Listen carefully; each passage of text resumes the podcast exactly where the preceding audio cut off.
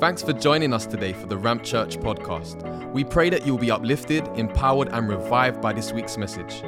If you'd like to know more about Ramp Church Manchester, or would like to partner with us in giving, visit us over on our website, ramp dot church slash M C R, or find us on social media.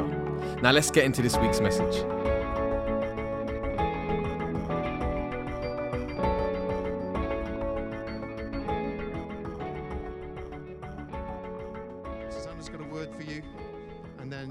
Over to Edith, and Edith's going to be bringing a word. I know it just gets better, doesn't it?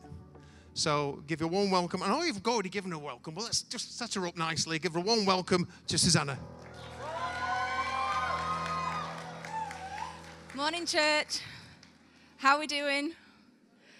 Oh, how are we doing? Good, good, good. good.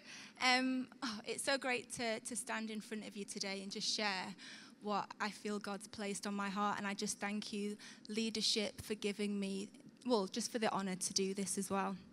So we're just going to jump straight in. Um, a few weeks ago, I was just in this aisle here during worship, and as I worshipped, I just heard the Holy Spirit say to me, pray for the release of the sound of the trumpet of communion and fellowship. I'll say that again. Pray for the release of the sound of the trumpet of communion and fellowship. I believe that God is calling us at this time into a place of purposeful fellowship and communion with him, into a place of intimacy with him, into a place of his glory, into a place of deeper reverence, into a place of a greater level of holiness and purity in him and with him. Communion is that partnership, it's that partaking of Christ and that dwelling with him. So that's what I want to share about today. If we go to Exodus nineteen, in Exodus nineteen, the Israelites have been walking through the wilderness. They've left Egypt for about three months, and God comes to Moses and he says, Moses, do not forget how I have taken you and the people out of Egypt, how I've done it in my tender care, in my tender compassion towards you, and it's because you are my prized possession. But today I want to make a covenant with you because you're my prized possession, because you're the promise of Abraham. So I need you to tell the people, separate yourselves in purity to me, consecrate yourselves, that place of purity, for two days. Because on the Thursday, oh, not Thursday, might have been a Thursday. On the third day, I'm coming myself to you.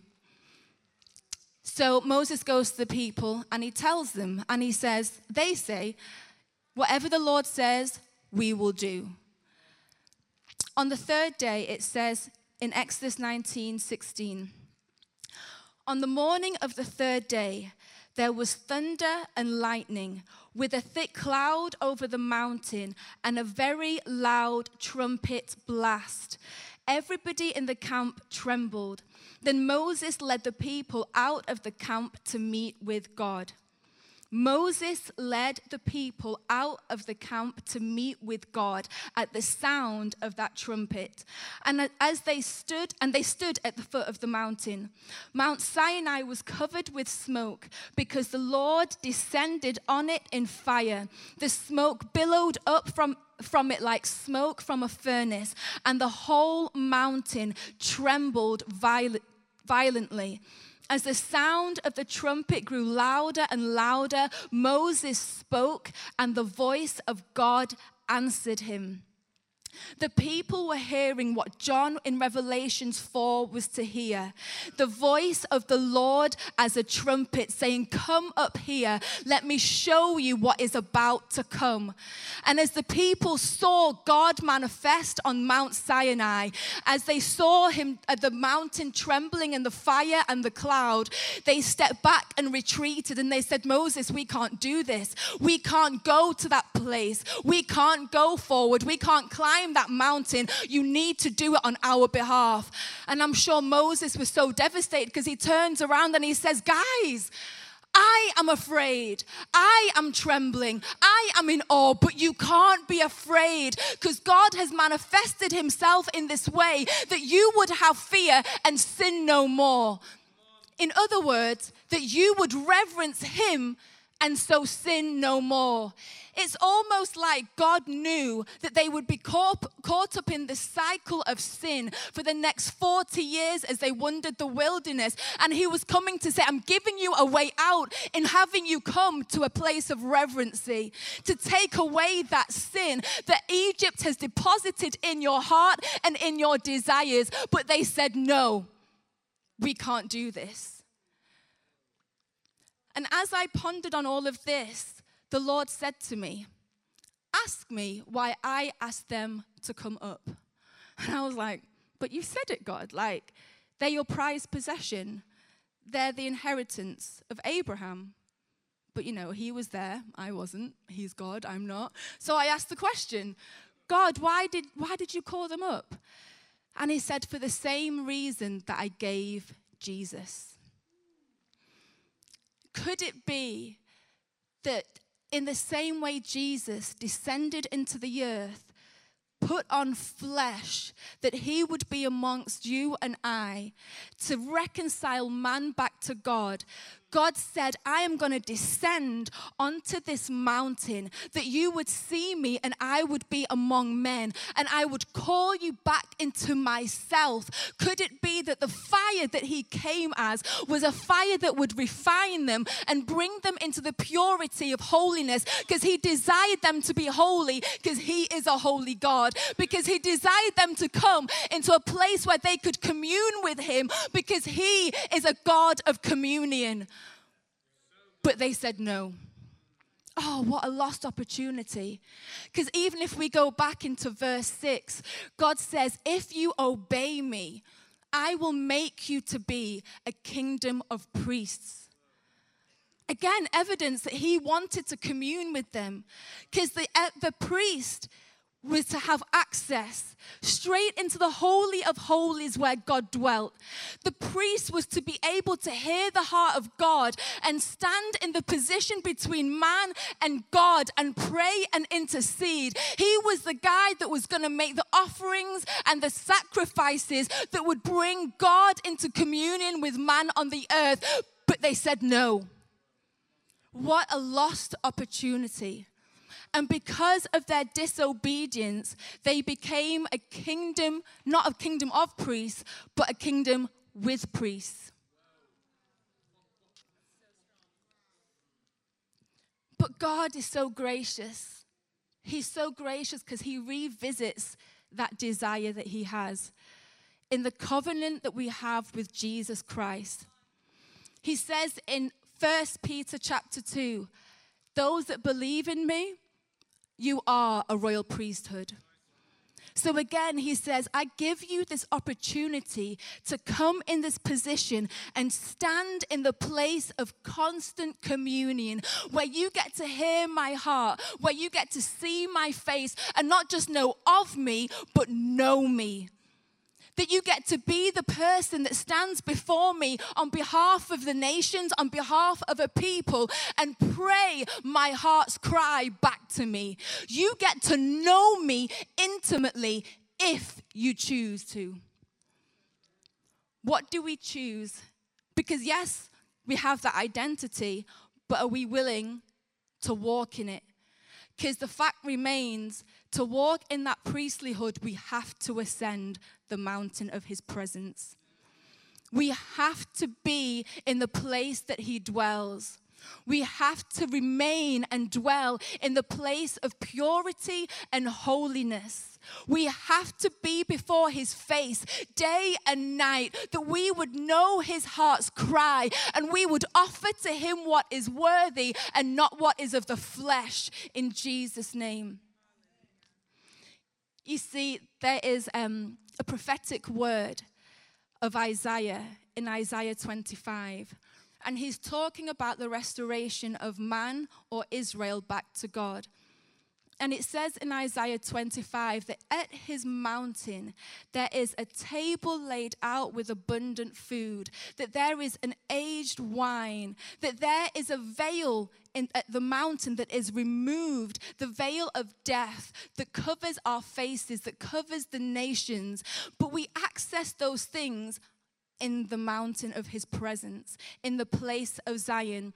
But today, I believe that veil isn't the veil of death, because as believers, we stand in life, right? But I believe that going into the presence of God on that mountaintop is the removal of the veil of our flesh. Because to ascend the mountain is to surrender to God. It's to lay everything else down and say, I have no other desire but the desire to see your face, the desire to know you. Because I ask God, why didn't Israel ascend that mountain? Why did they stay where they were? Is it because their desire wasn't like Moses, who so desired to see God that he said, show me your glory. I will not take this promise unless you go with me. Was it that their desire just wasn't so great that they couldn't ascend and make that climb? And I heard the Holy Spirit say, they didn't trust me. They didn't trust me. They'd seen his hand move in power. They'd seen the signs and the wonders of him taking them out of the place of bondage. They'd gone across the Red Sea, but they still didn't trust him. Because to trust God is to know God. You can't trust in anyone that you don't know.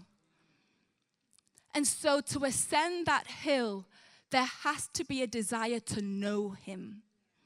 There has to be a desire that overrides everything that we trust in, that overrides everything that we feel lacking in. There has to be a desire in us so strong that we have to say, I need to know the face of the one that has saved me, the face of the one that has brought me out of bondage, the face of the one that has spoken to me, the face of my husband, my friend, my God. I must know the face, and I don't care how hard I have to climb. Climb, how long I have to climb, how hard I have to pray, how much I need to get in this word, how much I need to worship. I will do it in spirit and in truth, because I must know you, not know what you can give me, but know you.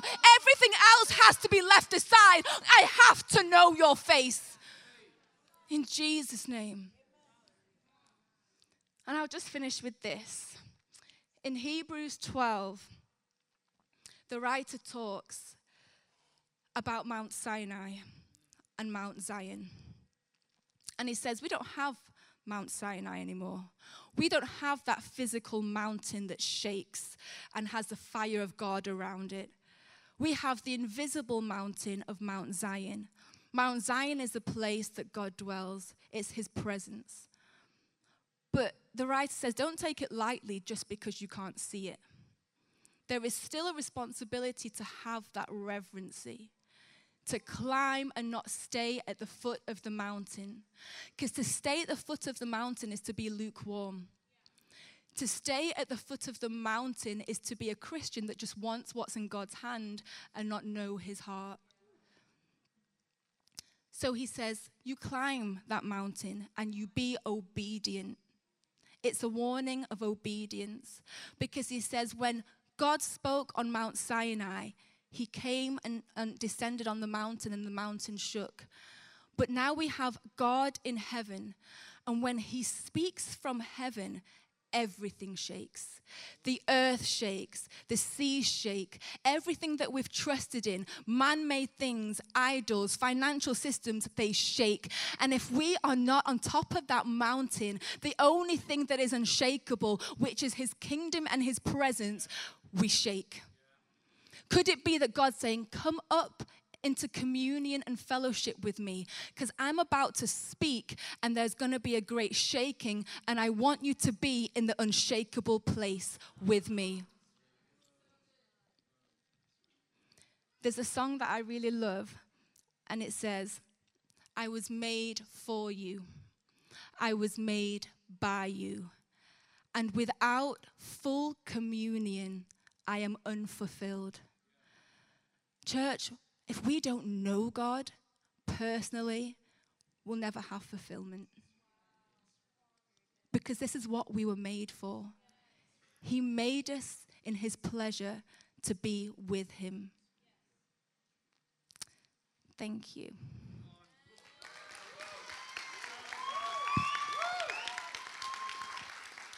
I'm just actually just going to pray into everything that I've just shared, if that's okay. But I don't want to pray for you. As I pray, pray. You know, what is your desire? What's stopping you from ascending the mountain of God? Father God, I pray that everything that hinders, Lord God, you give us the grace to surrender everything, that we lay everything down to ascend into the presence, into the holiness of God. As you blast the trumpet of communion and fellowship, God, I pray that our hearts would hear and respond, that we wouldn't just respond with our mouths, that we would respond with everything within us, and we would ascend into the holy place of your dwelling, that we would know you face to face. God, we must know you. God, we have no other option but to know you. So, Lord, would you grace us and empower us to come into that place of fellowship, into the sweet fellowship of your Holy Spirit, into the aroma of your dwelling, where we are transformed and we are changed, where nothing else is hidden, God, but we are fully laid out, surrendered before you. And you, my God, transform us in the place of purity. Lord, would you do what only you are able to do? In Jesus' name. Thank you, God. So we have, speaking after myself, the beautiful prayer woman, woman of God, Edith. And Edith's going to carry on um, along the, the topic of communion. Amen. Wow, what a powerful, powerful. Let's give it up for Susanna. Amen. That was so powerful. Intimacy with God and knowing God. Um, so I'm going to be speaking on communion with each other. Um, and I'd like to just say thank you, Pastor Joe, Pastor Stacy, for this opportunity to share with the church. So I'm going to dive straight in. Um, so if we can turn to Acts chapter nine, verse twenty-six to twenty-eight. So it reads, "When Saul arrived in Jerusalem, he attempted to introduce himself to the fellowship of the believers. But everyone was afraid of him because they doubted that he was a true disciple." Verse twenty-seven. Uh, this is the, the verse that I want to focus on. It says, "But Barnabas came to his defense and brought him before the apostles. Saul shared with them his supernatural experience of seeing the Lord, who spoke with him on the road to Damascus. Barnabas also told them how boldly Saul had preached throughout the city in Jesus' mighty name." And then the verse uh, twenty-eight that I want to focus on as well, it says, "Then they accepted him. Then they accepted him as a brother, and he remained with them, joining them wherever they went in Jerusalem, boldly preaching in the power and in the authority of Jesus." Amen. So just a little bit of background uh, with this scripture. Um, so Paul, before he became Paul, he was called Saul. Um, and he was notoriously known for murdering uh, the believers. And he actually felt that he believed that he was doing God a favor. So on the road to Damascus, he has an encounter with Jesus. He gets baptized. He gives his life to the Lord. And he's on fire for God. Okay, and that was wonderful, that was great.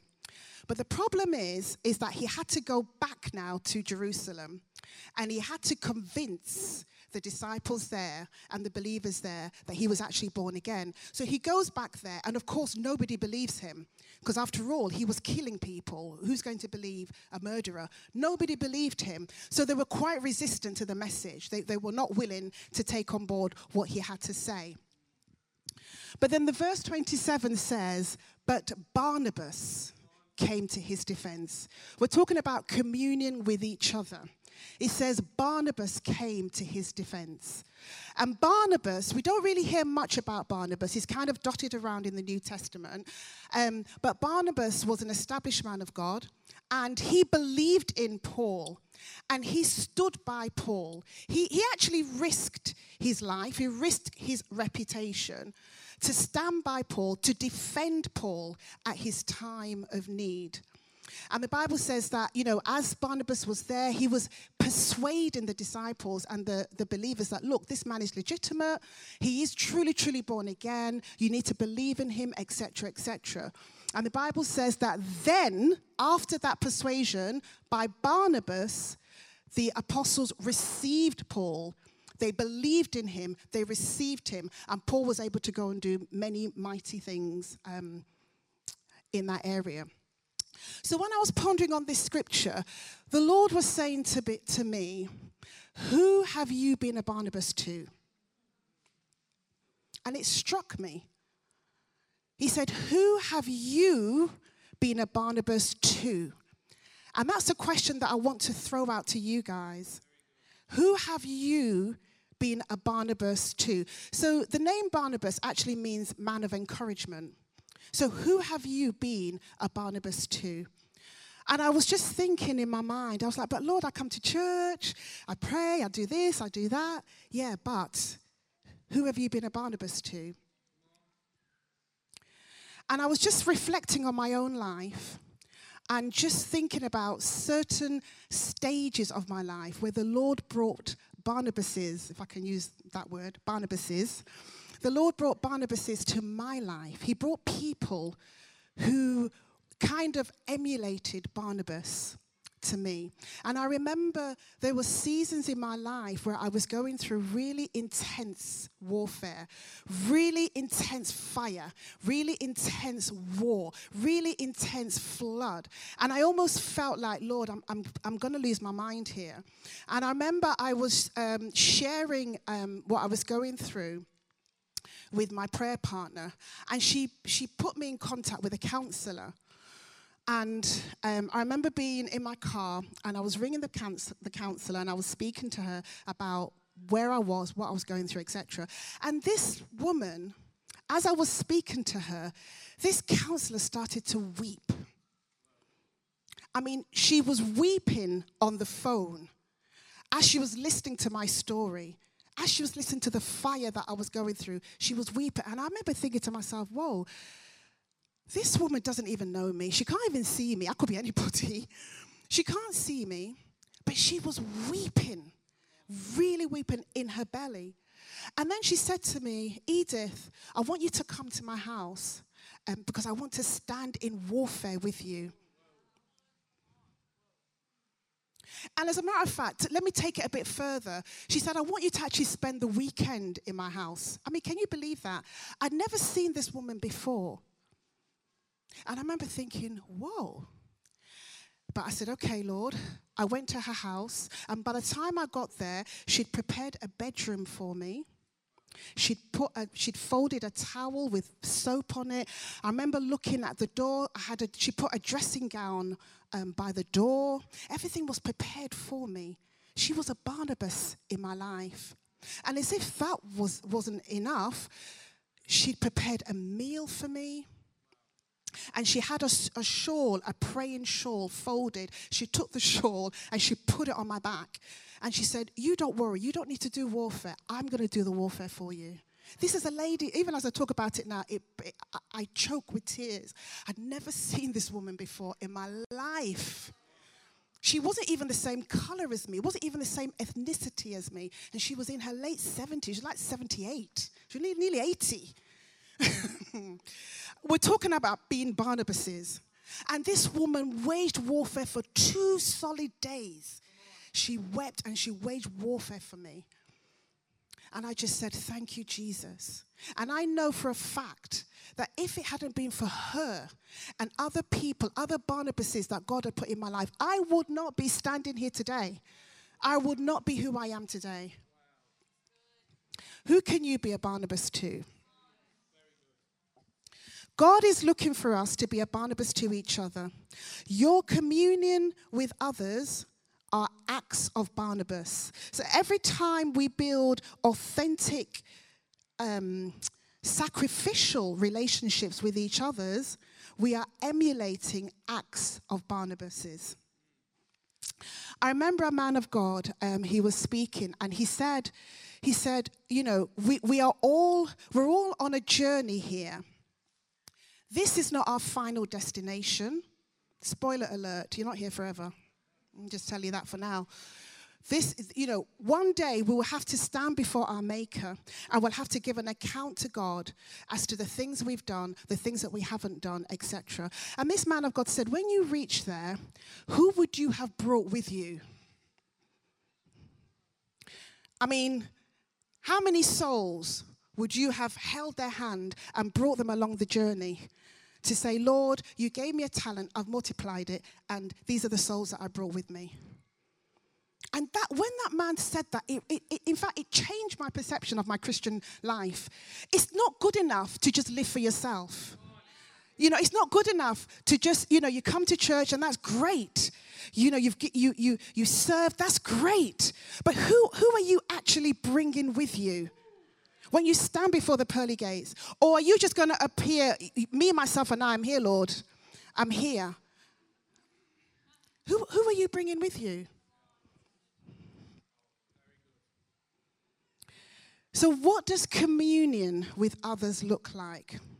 We're talking about communion with others. I'm just going to go through three main points here. The first point is communion with others, it looks like making room. So that lady I was telling you about, and by the way, I'm not at all advocating that you go to the homes of your counsellors, so please just eradicate that. Edith said it was okay to spend the weekend with my counsellor. That's not what I said. But we're talking about making room. We need to learn to love well. And we need to learn to make room for one another's imperfections. And when I say one another's imperfections, let me change that slightly. We need to learn to make room for one another's differences. I, I, I'm sometimes so amazed at, at how little grace we as Christians have for each other's, each other's differences and each other's... Im- I'm so amazed at it. It's like one strike and you're out. You know, it's like you, you, we don't seem to have mercy for each other. I, is, is that okay to say that here? We don't seem to have enough grace for each other. You know, as soon as somebody falls, it's, look at that. It's supposed to be a leader. Like, how? We're so critical. We're so, we're quick to judge. But look at us, look at you. You know, how perfect are we? If it wasn't for the mercies of the Lord on us, where, and I've said this before, where would we be? We're so quick. In Colossians chapter three, verse thirteen, it says, let's make allowances for each other's faults. Let's forgive anyone, anyone who has offended you. Remember, the Lord himself forgave you, so you must forgive others. It's not optional. You must forgive others. I remember uh, a while ago, Pastor Stacy, she, um, she taught on relationships, and she was saying, a true reflection of your love for God vertically is demonstrated by your love for others horizontally. You can't say, I love you, Lord. I worship you, Lord. You're my husband. You're my this. I have a communion with you. And then you absolutely, you, you, you hate others. You detest others. You're critical of others. You know, others come to church. It's like, what, what's she wearing? Like, how's she coming like that? You're so critical. Like, look at him. You're so critical. No, that doesn't demonstrate your love for God vertically. A true demonstration of how much you love God is how much you love each other. Is how much you love me, is how much you love the person sat next to you. That's a true demonstration of how much you love God.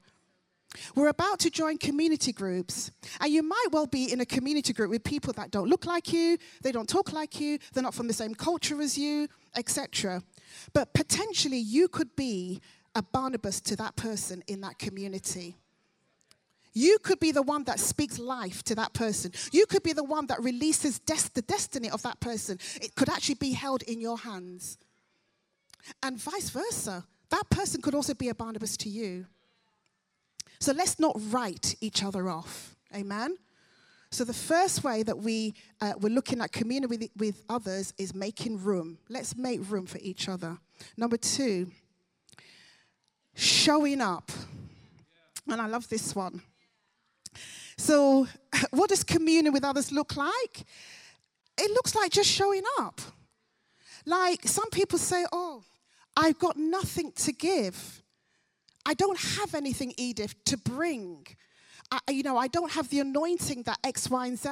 Just show up. You just turn up. You never know who you might be sat next to. We're all sat next to people here. Some of some of them we know, some of them we don't. You never know who you might be sat next to. You might be sat next to the, the, the next Paul or the next David or the next Joseph. You never know. So just show up. Somebody somewhere needs you. Somebody somewhere needs what you're bringing. Just show up. Amen? Um, I just want to read uh, Hebrews chapter ten, verse twenty-five. And it says, this is not the time to pull away. This is the Passion Translation. This is not the time to pull away and neglect meeting together, as some have formed the habit of doing. This is not the time. We are in battle warfare, if, if you're not aware. This is not the time for you to stay at home. I mean, even if you stay at home, what, what, what kingdom are you building at home? Like, if you decide I'm not going to church today, I mean, for, for what? Like, what you, what, what, what you can do at home? Oh, what, what is there to do at home? Come on, guys. This is not the time to stay at home. This is the time to come into the house of the Lord. This is the time to connect with others. This is the time to build the kingdom of God. Amen? This is not the time to stay at home. We're in warfare battle here. You can't afford to be in silo. The minute you decide, you see, the enemy, the enemy, yeah, he likes silo people. Let me tell you. He likes people that are in silo. He likes people that are in isolation. Oh, yes, yes, yes, yes. That's his dream. That's his dream. You know, when I think about... When I think about the battlefield and I think about the army of God, when we're all going out to battle, if anybody is missing, if you're missing in transit, you weaken, you weaken the defense, actually. You weaken the whole defense. Amen? And if you're injured, we don't all just continue in battle and leave you there injured. That would be very irresponsible. When somebody is injured, what do we do? We we send maybe a couple of people, we crowd around them, we bring them to a place of safety, we restore them so that they can get back into the battlefield. Amen? And that is what we want to do in church, guys. But if you're missing, we don't even know where you are. You haven't connected to community group, you, you're not serving anywhere, you've not made any friends, nothing. We don't know you. And then you have some people saying, but when I was in hospital, nobody visited me. We didn't even know you. We didn't even know your name. Amen? Now is not the time to pull away. We're in a serious battlefield here, guys. You can't afford to pull away. Amen? I can't afford to neglect meeting together. Um, the rest of that, that scripture says, in fact, we should come together even more frequently even more frequently, eager to encourage and urge each other onward as we anticipate that day of the Lord. Amen. I was just mindful of a man of God in the Bible who decided to, um, he decided to pull, he decided to stay away. If you, if you guys remember the story of David, it's in Second Samuel, you can have a look at it later. The Bible says that at the time when the kings went to war, the kings were supposed to go to war in the springtime. David decided to stay at home. The time we are, we are going for warfare. You've decided you, you, you, you're staying at home. What are you staying at home for? And we know what happened when he stayed at home. In the evening, he got up, walking around on his veranda, and then he sees what? What does he see, guys? Bathsheba. And we know the rest of that story. So I'm just emphasizing. And when you feel that you've got nothing to bring, I mean, there's so many serve teams here. If you have nothing to bring and you feel you have nothing to do, we have we have the set down, is it set down, pack down, or pack down, set up? Whichever, there's a packing and there's a setting. Put them together and join the team. Amen? We need more hands on deck. If you if you go in that team, we will see you. We will see that you are there, and we will see you are working. Amen? And the Lord who sees in private, he rewards you publicly. Amen? So join a team, guys. Okay, don't vacate your position. Don't vacate your position. Your position is vital. Every chair you're sat on is vital. Don't vacate your position. Romans chapter twelve, verse four. I'm just going to read again. It's talking about the body of Christ. It says, just as our bodies have many parts and each part has a special function, each part of your body has a special function. Yeah? So my, my baby toe, which I actually, I, I broke my baby toe um, probably about four weeks ago now. It's different from my mouth. But let me tell you something. This toe, hmm, I couldn't eat. I couldn't do nothing. It was so painful.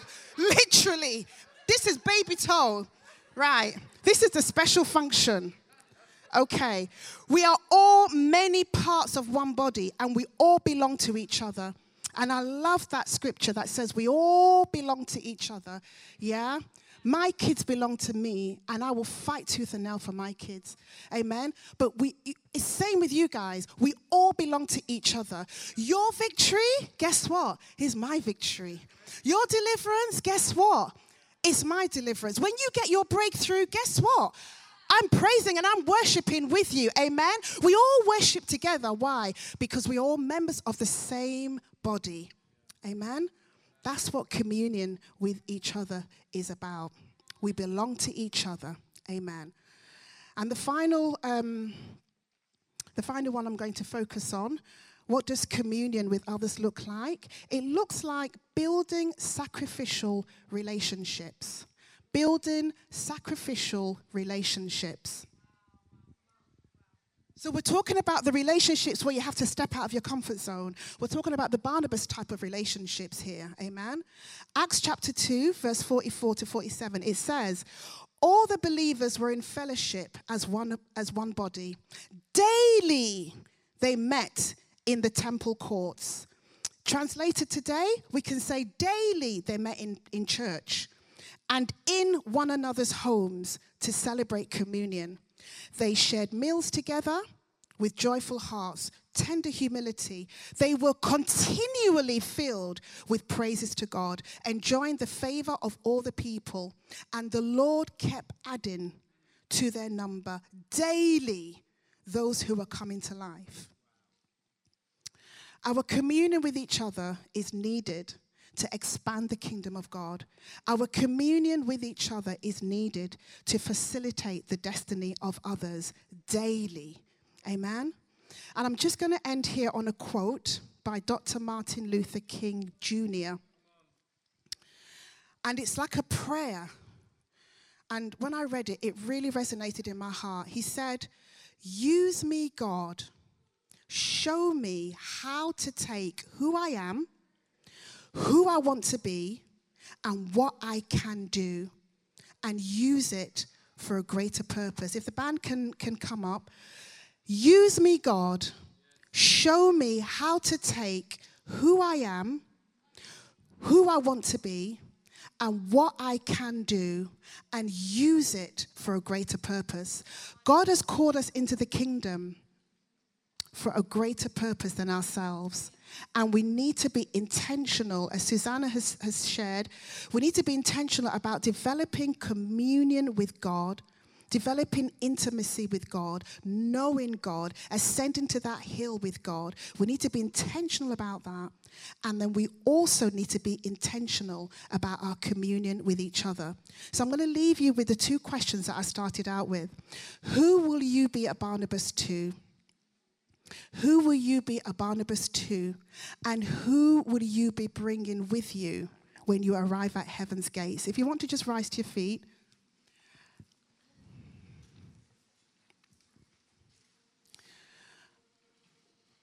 I want you to just kind of reflect a little bit on some of the things that you've heard this morning. There may be some of you here that you may feel that you've actually disconnected from God. Or you may feel that I'm coming to church, okay, but I feel disconnected from people.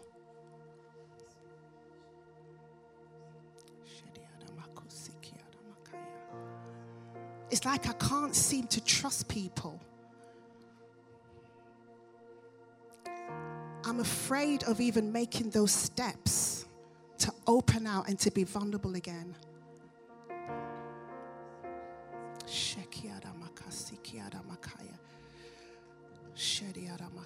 The Lord is calling you back. The Lord wants to heal those wounds. The Lord wants to remove that wall that you've placed around yourself, that safety wall, that protective wall. The Lord wants to remove it.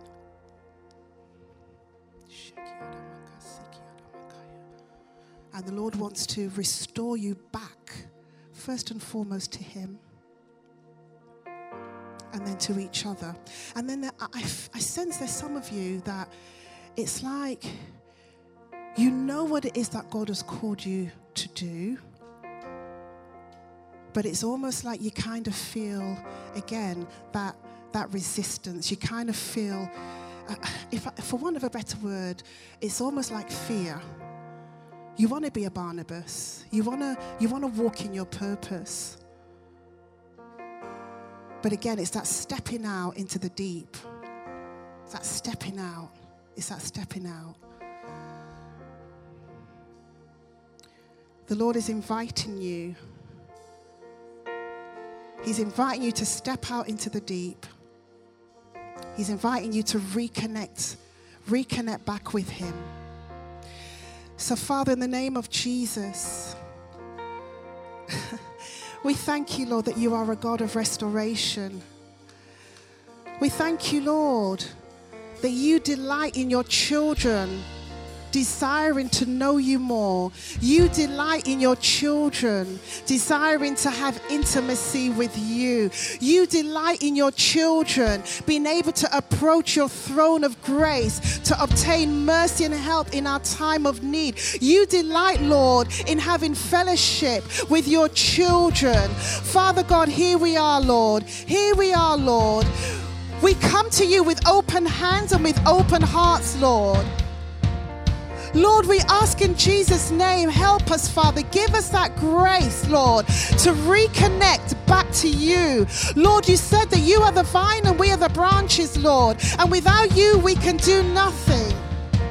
Holy Spirit, I just want to pray right now for anyone who is going through any situation, any situations that has disconnected them, even from each other.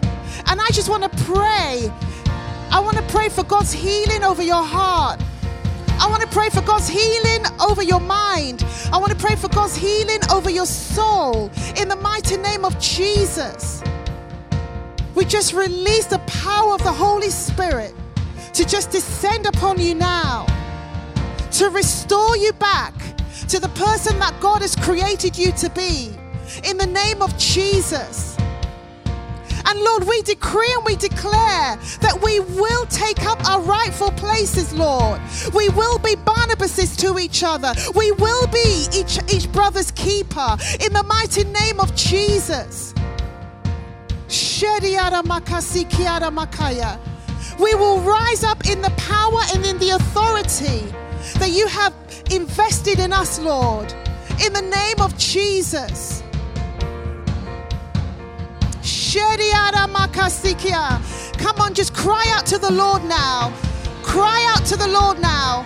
Cry out to the Lord now. Tell the Lord, I'm coming back now, Lord. I'm coming back now, Lord. I'm I'm taking up my rightful place, Lord. I'm coming back, Lord. Use me, Lord. Use me for your glory. Use me for your glory. Use me for your glory, Lord. Use me for your glory. Use me for your glory, Lord. Use me for your glory. Shediara makasikiara makaya. Shediara makasikiara makaya. Thank you, Jesus. Oh, put me anywhere. Just put your glory in me. I'll serve anywhere. Just let me see your beauty.